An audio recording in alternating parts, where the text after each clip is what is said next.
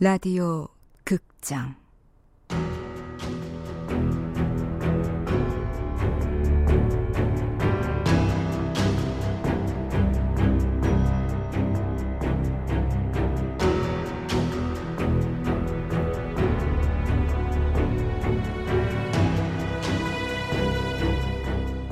칠년의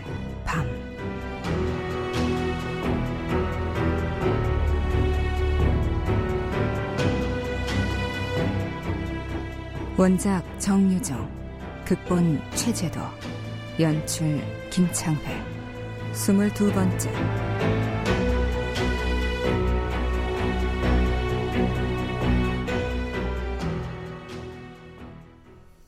집에 가는 길에 들렸어요. 열은 좀 내렸어요? 저녁은 드셨고요. 저 여기서 컵라면 먹고 가도 돼요? 최연수의 몰골이 무척 초췌했으나 서원이에 대한 연민은 여전히 가득했다.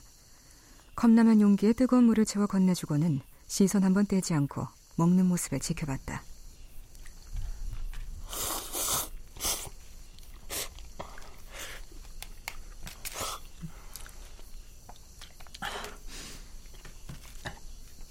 잘 먹었습니다. 집에 갈게요. 서원이 뭐라고 해도 그저 고개만 끄덕였다. 말을 잊은 사람 같았다. 돌아가는 서원을 바라보는 최연수의 눈엔 불안한 삶의 끝에 서 있는 한 남자의 위태로움이 서려 있었다. 조만간 그가 어떤 행동을 하게 될 것이란 예시처럼 보였다.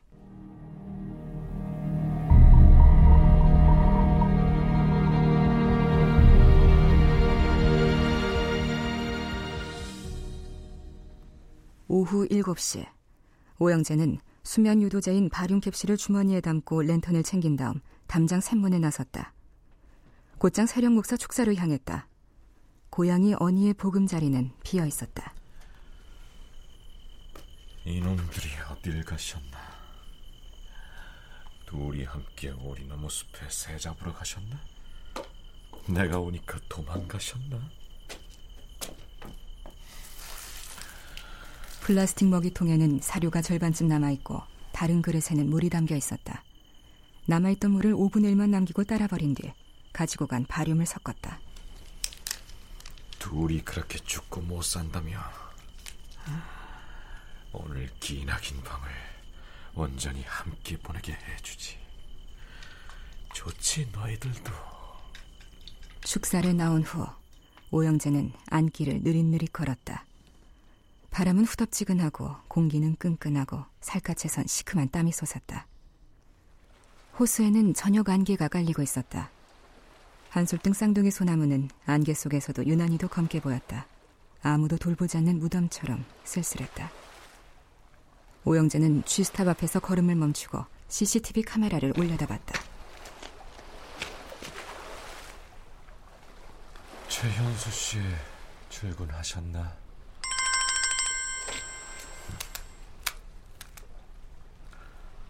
오영재입니다. 찾은 것 같습니다. 친구 이름이 명이나 맞죠? 명인나 명이나 명이나 맞는 것 같아요. 프랑스에 있더군요. 아, 사모님도 함께 있는지는 확인하지 못했습니다. 어디 살던가요? 루앙이라는 곳인데 파리에서 100km 가량 떨어져 있습니다. 그 여자 신상 자료도 확보했겠죠? 정신병원에서 미술 치료 사이를 하고 있더군요. 가서 확인할까요? 그건 나중 얘기하고 그 여자 신상 자료부터 팩스로 보내주세요. 알겠습니다. 그래. 딸은 죽어서 한줌째가 됐는데 어미라는 년은 프랑스에서 봉주르 마드모아젤 놀이나 하고 있단 말이지.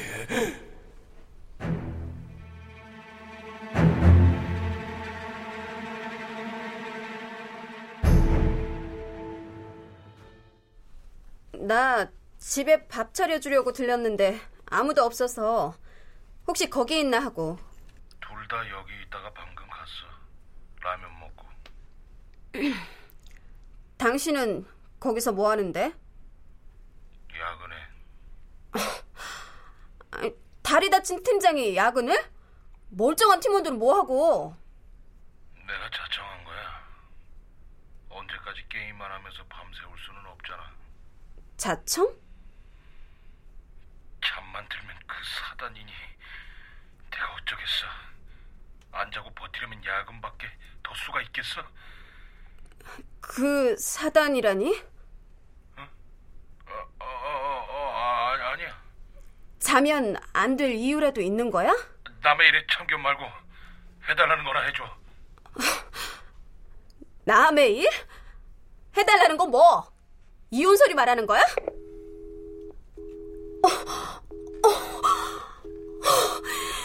이 인간이 입만 열면 세월호 타령이야.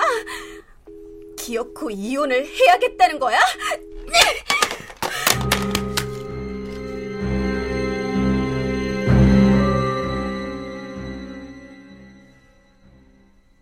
사택 경비실로 돌아가다 별채 앞길에서 오영재와 마주쳤다. 오영재는 쌩안이 지나쳤다. 용건도 없거니와 아는 척 하고 싶은 마음도 없다는 분위기였다. 원장님, 오영재가 집 앞 계단에서 걸음을 멈추고 돌아봤다. 못마땅한 표정이 역력했다. 어, 이 시간에 웬일입니까? 오늘 근무 아니던가요? 아이 저녁 차려주려고 잠깐 들렸어요. 네, 그럼 가서 일 보세요. 저 원장님, 드릴 말씀이 있는데요. 무슨 별채 CCTV 카메라 좀 달아줬으면 해서요. 별채? 거긴 일부러 없어서 문제될 일이 있습니까? 사택 쪽은 도서관이며 놀이터며 숲이며 곳곳에 붙어 있는데 별채에는 하나도 없잖아요. 우리 서원이가 밤에 혼자 있는 시간이 많아요. 그리고 그제 새벽에는 남편이 숲에서 발을 다쳤는데 전 그것도 몰랐다니까요. 안심하고 근무하려면 하나쯤은 있어야 할 것 같아요. 뻔뻔스러운 년. 지 가족들 동태를 보기 위해 카메라를 달아달라고? 여기가 지 집인 줄 아나? 어, 아, 남편분이 숲에서 발을 다쳤다고요? 네. 숲을 산책하다 덫에 걸렸다는데 혹시 그덫 누가 놓았는지 아세요? 어, 임노인을 불러서 한번 물어보죠. 아, 그분도 전혀 모르는 일이라 하시더라고요. 바깥분 많이 다쳤습니까? 발을 스물다섯 바늘이나 꿰매고 뼈에 금이 가서 깁스도 하고 피를 많이 흘려서 링거를 세 병이나 맞았어요. 아, 저런. 스무 건 물건은 나무 뿌리 하나까지 원장님 거 맞죠? 어? 그럼 덫도 원장님 거지 임노인 건 아니잖아요. 치료비에 대한 책임 역시 원장님께 있고요. 걔한테 물리면 걔 임자가 치료비를 물어주지 않나요? 알겠습니다. 생각해 보죠. 팔을 다친 정도로는 네 남편한테 받아낼 빚의 이자조차도 되지 못한다는 걸 알기나 하냐 이 년아. 별채 진입로랑 집 앞 집뒤부터 우선적으로 달았으면 해요. 비용이 많이 드나요? 뭐 그런 생각을 한 적이 없어서 계산도 안 해봤습니다. 왜요? 세령이도 있었잖아요.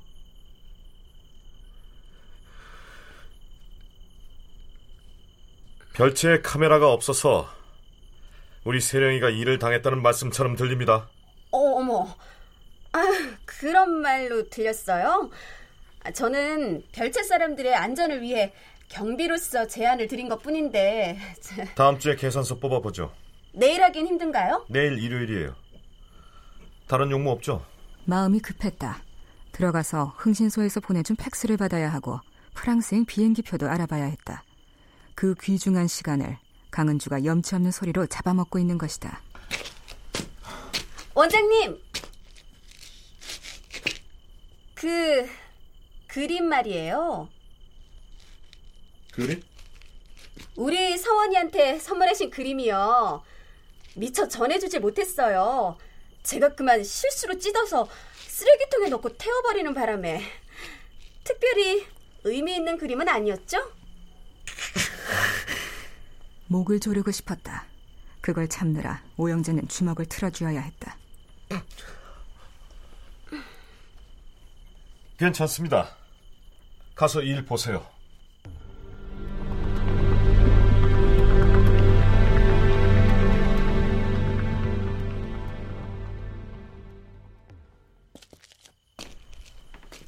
정문 차단기 일찌감치 내려버려요. 어디 가세요? 배낭까지 메고. 안동에 내일 돌아올 거요. 그 오늘 밤 순찰은 돌지 마시오. 하루쯤 안 돈다고 뭔 일 날 것도 아니고. 경비실 문은 잠가두고 아는 사람 아니면 창문도 열어주지 마쇼. 왜요? 젊은 색시 혼자 있잖소. 내가 이래서 여자는 안 된다고 했는데 웬 여자 타령이래? 뜬금없이.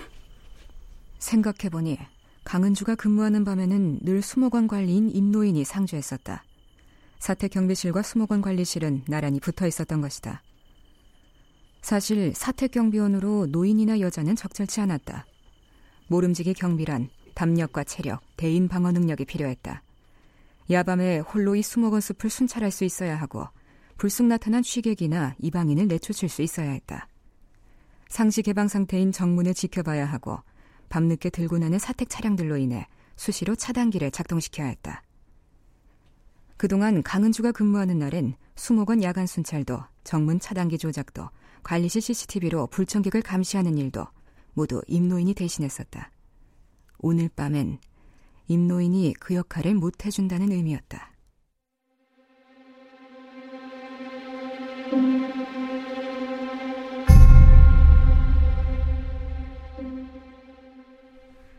뭐 좀 알아낸 게 있어? 어, 저, 알아보기는 했는데 난 잘 모르겠다. 뭐가 뭔지. 아이, 언니는 알아본 것만 얘기하라니까 뭐가 뭔지 아는 건 내가 할 테니까. 아니, 아무래도 언니보다는 내가 냉정하게 볼 수 있잖아. 냉정? 객관적으로. 저, 수목원 원장 말이야. 죽은 여자의 아빠. 어. 그 사람이 네 형부 뒤를 캐고 있는 것 같아. 신상 파악을 하고 있더라고. 그리고 그리고 어제 아침엔 느닷없이 네 형부가 발을 크게 다쳤어. 덫에 걸려서. 더? 어, 멧돼지 잡는 덫인가 봐. 그게 네 형부가 자주 다니는 샛길에 뜬금없이 놓여 있더래. 말도 못할 정도야. 아주 크게 다쳤어. CC카메라도 없는 곳이어서 누구 짓인지 알 도리도 없고. 언니, 형부 혹시 호, 혹시 뭐? 아니 혹시 형부가 혹시 그 사건하고 관련된 게 아닐까 싶어서. 그게 무슨 소리야? 아, 그게 아니면 형사들이 카세트까지 찾아갈 이유가 없잖아. 오영재라는 남자가 형부한테 관심 가질 이유도 없고. 아, 그건 아니야. 아닌 게 아닐지도 몰라. 아, 난 서원이를 부탁한다는 말이 가장 이상해. 세상이 무너져도 형부가 서원이 떼어보낼 사람은 아니잖아. 형부 잘 구슬려서 불게 해봐. 얌전한 사람이 사고 치면 크게 치는 거 몰라? 없어. 내가 장담해. 그럴 수도 있다는 걸 강은주도 이제 눈치채고 있었다. 어느 날 아침 거실에서 발견한 남편의 괴상한 몰골. 어디를 다녀왔는지 옷은 처져 있고 발은 흙투성이며 손엔 붕대가 감기고 수염이 꺼멓게 덮인 얼굴. 우리 이혼하자. 당신하고도 살기 싫어. 서원이 집, 차, 살림살이 다 당신이 가져가. 앞으로 양육비를 댈 수 없을지도 몰라. 하지만 버틸 수 있는 데까지 버틸 거고 버티는 동안엔 월급 다 보낼게. 당신이라면 서원이 잘 보호하고 키울 수 있을 거야. 총동원한 거야. 이건 현금이고 이건 마이너스 통장. 비밀번호는 월급 통장하고 같아. 서울은 어렵겠지만 경기도 쪽에는 원룸 한 칸 얻을 수 있을 거야. 여태 뭘 들었어? 당신이 곁에 있는 한 나는 제정신으로 살 수 없단 말이야. 당신 얼굴만 봐도 무섭고 당신 목소리만 들어도 발작 일어나고 당신이랑 살맛대는 게 죽는 것만큼이나 끔찍해서 날마다 시간마다 새록새록 미쳐간다고 완전히 미쳐버리지 않게 나를 좀 놔줘 제발 나가 내일 당장 성원이 데리고 나가 안 나가면 내가 끌어낼 거야 그때 아, 알아챘어 했어. 미치지 않고서는 그런 말을 할 인간이 아니라는 거야. 남편에 대한 분노와 쌓여가는 실망, 괘씸한 감정으로 인해 진실을 제대로 보지 못하고 있었던 것이다. 자신의 삶을 걸고 지켜야 할 사람이 있나? 물론 그 사람을 지키기 위해서라면 모든 걸 버릴 수 있나? 물론 그 사람을 버리는 것이 지키는 길이라면 그 사람을 버릴 수 있나? 물론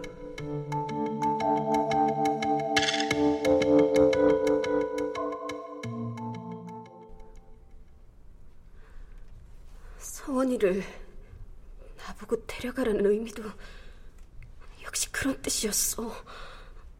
서원이를 버리는 것 말고는 지킬 길이 없다는 뜻.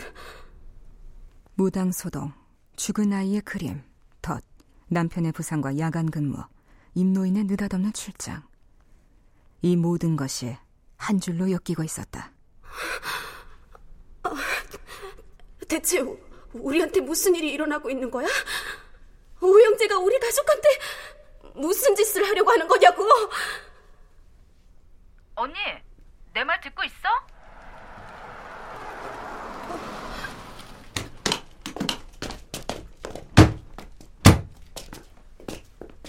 경비실 앞에 수목원 담당 보안업체인 시콤 차량이 서더니 앞좌석에서 제복을 입은 남자 둘이 내렸다.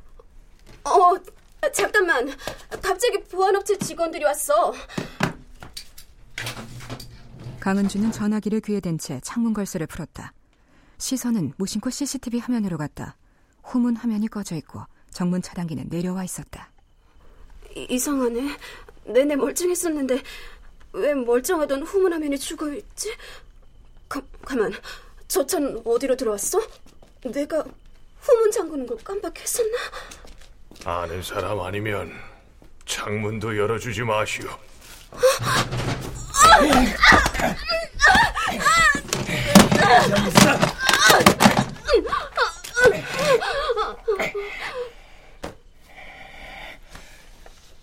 가자. 언니, 언니, 괜찮아? 무슨 일 있는 거야?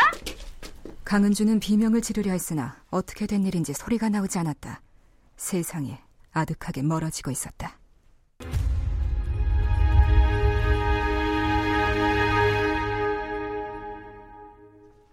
출연 구자형, 이정원, 이규석, 타관정, 변혜숙, 김경진, 해설 길라영, 음악 박복규, 효과 안익수, 노동걸, 정영민, 기술 이진세.